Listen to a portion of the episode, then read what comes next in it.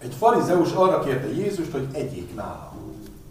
Ő bement a farizeus házába, és asztalhoz telepedett. Egy bűnös asszony pedig, aki abban a városban élt, megtudva, hogy Jézus a farizeus házának vendége, olajat vitt magával egy alabástrom tartóban. Megállt mögötte, a lábánál sírva, és könnyeivel kezdte öntözni a lábát, és hajával törölte meg, csókolgatta a lábát, és megkente olajjal. Amikor pedig látta ezt a farizeus, aki meghívta őt, azt mondta magában, ha proféta volna, akkor tudná ki és miféle asszony az, aki őt megérinti, mivel bűnös ez az asszony. Ekkor megszólalt Jézus, és ezt mondta neki, Simon, van valami mondani valóm neked. Ő pedig így felelt, Mester mond. Jézus ezt mondta, egy hitelezőnek volt két adósa. Az egyik 500 dénárral tartozott, a másik 50-nel. Mivel nem, mivel nem volt miből megadniuk, mind a kettőnek elengedte. Vajon melyikük szerette őt jobban? Simon így válaszolt, úgy gondolom, hogy az, akinek többet engedett el. Jézus pedig ezt mondta neki, helyesen ítéltél. Majd az asszony felé fordulva ezt mondta Simonnak, látod ezt az asszonyt? Bejöttem a házadba, és nem adtál vizet a lábam megmosására, ő pedig könnyeivel öntözte a lábamat, és hajával törölte meg. Te nem csókoltál meg, ő pedig mióta bejöttem, nem szűnt meg csókolni a lábamat. Te nem kented meg a fejemet olajjal, ő pedig drága olajjal kente meg a lábamat. Ezért mondom neked, neki sok bűne bocsátatott meg, hiszen nagyon szeretett. Akinek kevés bocsátatik meg, kevésbé szeret. Az asszonynak pedig ezt mondta, megbocsátattak a te bűneid. Az asztalnál ülők erre kérdezgetni kezdték egymás között, kicsoda ez, aki a bűnöket is megbocsátja. Ő pedig így szólt az asszonyhoz, a te hited megtartott téged, menj el békességgel. Amen. Ebben a történetben két párbeszéd zajlik. Jézus és a farizeus, és Jézus és az asszony között. És egyrészt a párbeszédek egy része ki nem mondott szavakból, inkább csak cselekedetekből, vagy meg gondolatokból áll, másrészt pedig ez az egész párbeszéd még a történet előtt elkezdődik.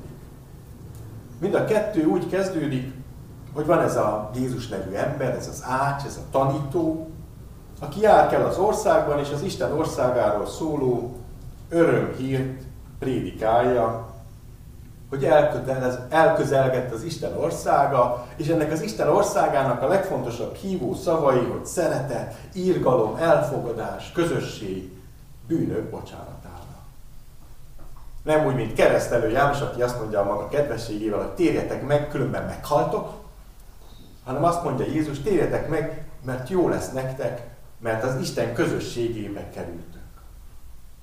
Legyen közösségetek az Istennel, mondja Jézus, kezdjetek új életet azzal a tudattal, hogy az Isten elengedte minden adósságotokat, hogy tiszta lappal kezdhetitek az életeteket. Nem kell, hogy az Isten haragjáról szóló félelem, haragjától való félelem határozzon meg titeket. Határozzon meg titeket az, hogy tudjátok, az Isten szeret. Mihez kezd az ember ezzel a hírrel. A felolvasott történetben két választ is kapunk rá. A babiloni fogságban kialakult egy vallásos eh, gondolkodásmód, az, amelyik azt mondta, hogy ez az egész fogság, hogy a zsidó népet az ígéret földjéről elvitték a távoli Babilonba, ez az Isten büntetése volt. Büntetés, mert nem tartották meg az Isten törvényét. Ennek az egyik képviselője Ezékiel, akitől az elején olvastuk az Isten tisztelet elején. És ez, a kép, ez az irányzat azt mondja, hogy úgy lehet az Isten szeretni, akit nem látunk, hogy a törvényét szeretjük. Szigorúan betartjuk mindazt, amit Mózes által parancsolt nekünk, kínos aprólékossággal, és ha ez megvan, akkor nem kell félnünk. Ezért kiel azt mondja, hogy a bűnösnek meg kell halnia, de ők ugye nem bűnösök. Úgyhogy nincs mitől félniük. A farizeusok ennek a vallási hagyománynak az örökösei. Úgy vélték, hogy már az életük során, a maguk életük során tisztává válnak, És, ennek a, és onnantól kezdve az életük, meg, életük célja az, hogy ezt a tisztaságot, ezt a kultikus tisztaságot, az Istennel való közösséget a törvényen keresztül megőrizzék, és gondosan távol is tartották magukat mindentől, ami beszennyezhetné őket. Ez a farizeus Simon nagyon kegyes ember. Én nem akarom kétségbe vonni a farizeusoknak az őszinte vágyát, hogy elnyerjék az Isten tetszését. Vágyódik az Isten elismerésére, és ezért legjobb tudása szerint megtartja a törvényt, a tisztaságra vonatkozó részeket is. Teljes nyugalomban azt gondolja, hogy ő rendben van az Istennel. És valószínűleg ő is meghallja Jézust, vagy a hír eljut hozzá. És, és Jézus kicsit másként fogalmaz, nem azt mondja, amit ugye a farizeus hagyomány, hogy az Istent, akit nem látunk, úgy lehet szeretni, hogy a törvényt szeretjük. Jézus azt mondja, hogy az Isten, akit nem látunk, úgy lehet szeretni, hogy az embereket szeretjük. De közben meg csodákat tesz, gyógyít, tömegek gyűlnek köré, és akkor a farizeus azt gondolja magába, hogy ha megnézem ki ez a Jézus, és meghívja magához enni. Alapvetően az, hogy meghívok valakit a házamba enni, ez ebben a korban egy nagy megtiszteltetés. De mint Jézus mondataiból kiderül, azért nagyon finoman utal rá persze, de hogy Simon nem egy udvarias vendéglátó, vagy legalábbis Jézus nem, nem, nem tiszteli meg különösebben. Nincs víz alá mosáshoz kikészítve, nincsen csókkal üdvözlés, nincsen olajjal megkenése a vendég fejének. Simon tulajdonképpen egy turista a saját házában, aki házhoz rendeli a látványosságot, de nem akar közeli kapcsolatba kerül vele, kerülni vele. Tavaly voltam életemben először turistaként Párizsban, és Zitával elsétáltunk az Eiffel toronyig. Megnéztük, és aztán mondtam, hogy ennyi elég ebből, és akkor eljöttünk. És ez történik Simonnal is, hogy megnézi Jézust, és hát, de hogy ő nem akar közel kerülni, az ő élete rendben van. És aztán amikor látja Simon, hogy jön ez a bűnös asszony, és Jézus nem löki el magától, akkor azt gondolja, hogy hát ez meg is oldódott ez a kérdés, hogy vajon messiás-e? Hát nyilván nem, hiszen akkor tudná, hogy egy ilyen, ilyen, egy ilyennel való közösség az őt is beszennyezi. Az asszony pedig, az asszonyról nem tudunk sokat. Az asszonyról semmit sem tudunk. Bűnös asszony, ez jelentheti azt is, hogy nem farizeus, hiszen ez egy ez azért egy elég szigorú gondolkodású, és azt mondják, hogy aki nem farizeus, az bűnös, tehát hogy, de valószínűleg is az írás, vagy az írás magyarázók többség egyetért abban, hogy ez egy parázna nő. Egy prostituált.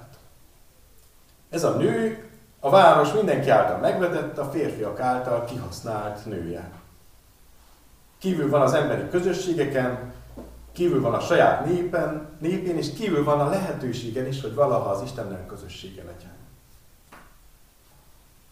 A napokban beszélgettem a Luther kiadó egyik szerkesztőjével, és ő mondta, hogy az egész pályafutása során kétszer találkozott azzal a szóval a Luther kiadó valamelyik kiadványában, hogy kurválkodás. És mind a kettő ugyanattól a szerzőtől van, és tudja valaki, hogy ki ez a szerző? Hát Luther barátom nyilván.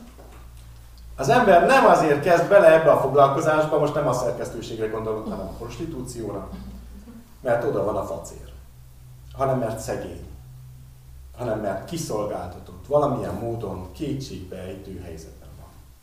Talán árva volt, talán özvegy, talán elbocsájtotta a férje, mert odaégette az ételt.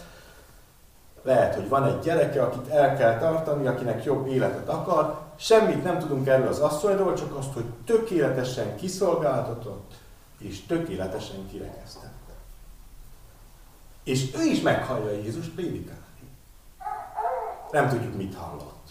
Jöjjetek én hozzám mindnyájan, akik meg vagytok fáradva, és én megnyugvást adok nektek, vagy, vagy az én atyám házában sok hely van, vagy, vagy jelen, jelen van akkor, amikor Jézus valakit meggyógyít, és azt mondja, hogy megbocsátattak a bűnei, vagy az elveszett bárányról szóló példázat, bármit hallhatott, és, és megértette, hogy ez rá is vonatkozik hogy ő maga is Izrael elveszett báránya. Ugyanis nem tudom másként értelmezni ezt a jelentet, ami történik, hogy ez az asszony szembesült azzal, hogy az Isten szereti őt is, még őt is. Hogy elengedi a bűneit, hogy őt a tökéletesen kirekesztette, az Isten szereti, és vissza akarja fogadni.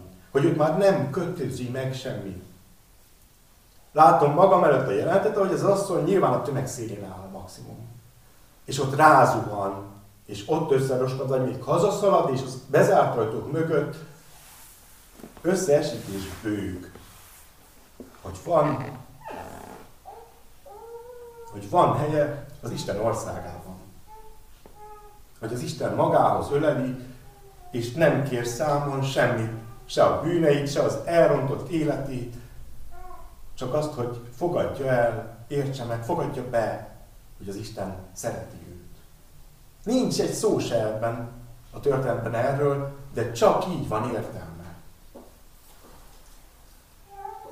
Régebben olvastam, hogy a prostituáltak, ez egy rettenetesen finomkodó kifejezés. Van a Józsué történet, amikor a, ugye ott Ráháb a várfalon van, talán Jerikónál, és akkor ő leenged egy piros cérnát, hogy ne omoljon le, ugye elrejti a kémeket a, a, a jerikóiak elől, és tanítottam egy 12 éves kislánynak hittanon. És mondtam, hogy hát ez egy örömlány volt, és akkor kérdezte, hogy mi az az örömlány. És hát rettenetes zavarba volt, hogy hát erre mit mond az ember, és azt mondom, kurva. És akkor mondta, ja, jó, és akkor írt tovább. Hogy a prostituált az egy rettenetesen finomkodó kifejezés, azt is szoktuk mondani, egy bűnös asszony, ugye, örömlány, semmit nem ad vissza abból a rettenetből, amiben egy ilyen nő él. Azt olvastam róluk, hogy ők rettenetesen sok pénzt költenek sminkre, kozmetikumokra, illatszerekre. Hogy szépnek lássák magukat. Hogy elrejtsék önmaguk elől is a szégyenüket, hogy elrejtsék a férfiak szagát, akik használják őket. És persze próbálnak pénzt gyűjteni, mert ott van bennük a reménység, hogy, hogy egyszer majd ki fognak törni ebből az egészből. És valami új helyen, ahol senki nem ismeri őket, új életet kezdhetnek. És akkor ez az az, hogy meghallja az Isten országának az örömhírét. Hogy van helye az Isten ölelésében. Hogy nem kárhozott többé, nem bűnös, nem kirekesztett, hanem az Isten szeretett gyermeke van, hogy lehet olyan élete, hogy van olyan élete, amelyikben ő elfogadott, ahol ő egy közösség megbecsült tagja. És miután kibőgte magát, drága kenetet vásárol, vagy éppen a saját titkos tartalékát fölmarkolja, és megkeresi Jézust, aki éppen Simonnál, a farizeusnál eszik. És ott leborul Jézus lábához, és könnyeivel öntözi Jézus lábát, és a hajával megtörli, és megkenni olajjal. Ebben a korban a vacsorákon fekve esznek az emberek, így eldőlnek, baloldal támaszkodnak, jobban nyúlnak a tálba. Tehát nem azt kell elképzelni erről a helyzetről, hogy itt ez az az, hogy bemászik az asztal alá. És akkor ott csinálja Jézusnak ezt a lábápolását. De ettől még, csak ha elképzeljük magunk elé ezt a jelenetet, ez egy rettenetesen intim helyzet. Hogy egy nő, aki ráadásul valószínűleg nem először csinálja ezt egy férfival, hogy hódol neki, és a hajával törölgeti a lábát, és kemegeti olajjal, oda megy Jézushoz, és ezt csinálja Jézus lábainál. Én nem, nem, nem, nem lepődöm meg azon, hogy a farizeus azt gondolja, hogy hát ez a Jézus nagyon, fél, nagyon félreértette mindenki, hogy ő neki bármi köze lenne az Isten ahogy a kisherceg mondja, hogy a, a jót csak a szívével látja az ember. Mert a farizeus, amit az lát, amit lát, az egy rettenetesen erotikus jelenet. Egy rettenetesen felkavaró és egy tisztaságára odaadó ember szemében rettenetesen tisztátalan jelenet.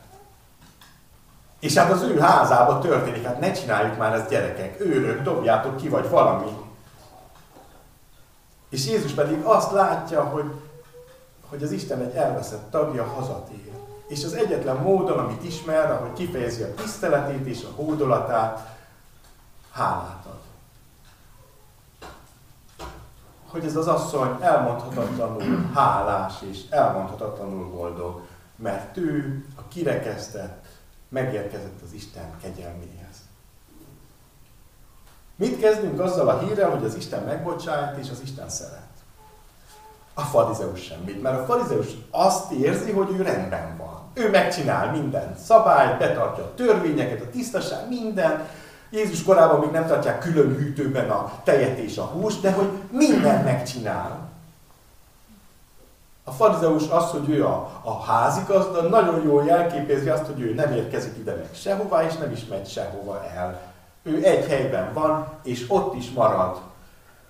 És nem is tudjuk, mi történt vele, mindenki jó valamire, ha másra nem, akkor elrettentő példának. Az asszony pedig, róla sem tudunk semmit ezután. Az egyházi hagyomány szerint ő Magdalai Mária.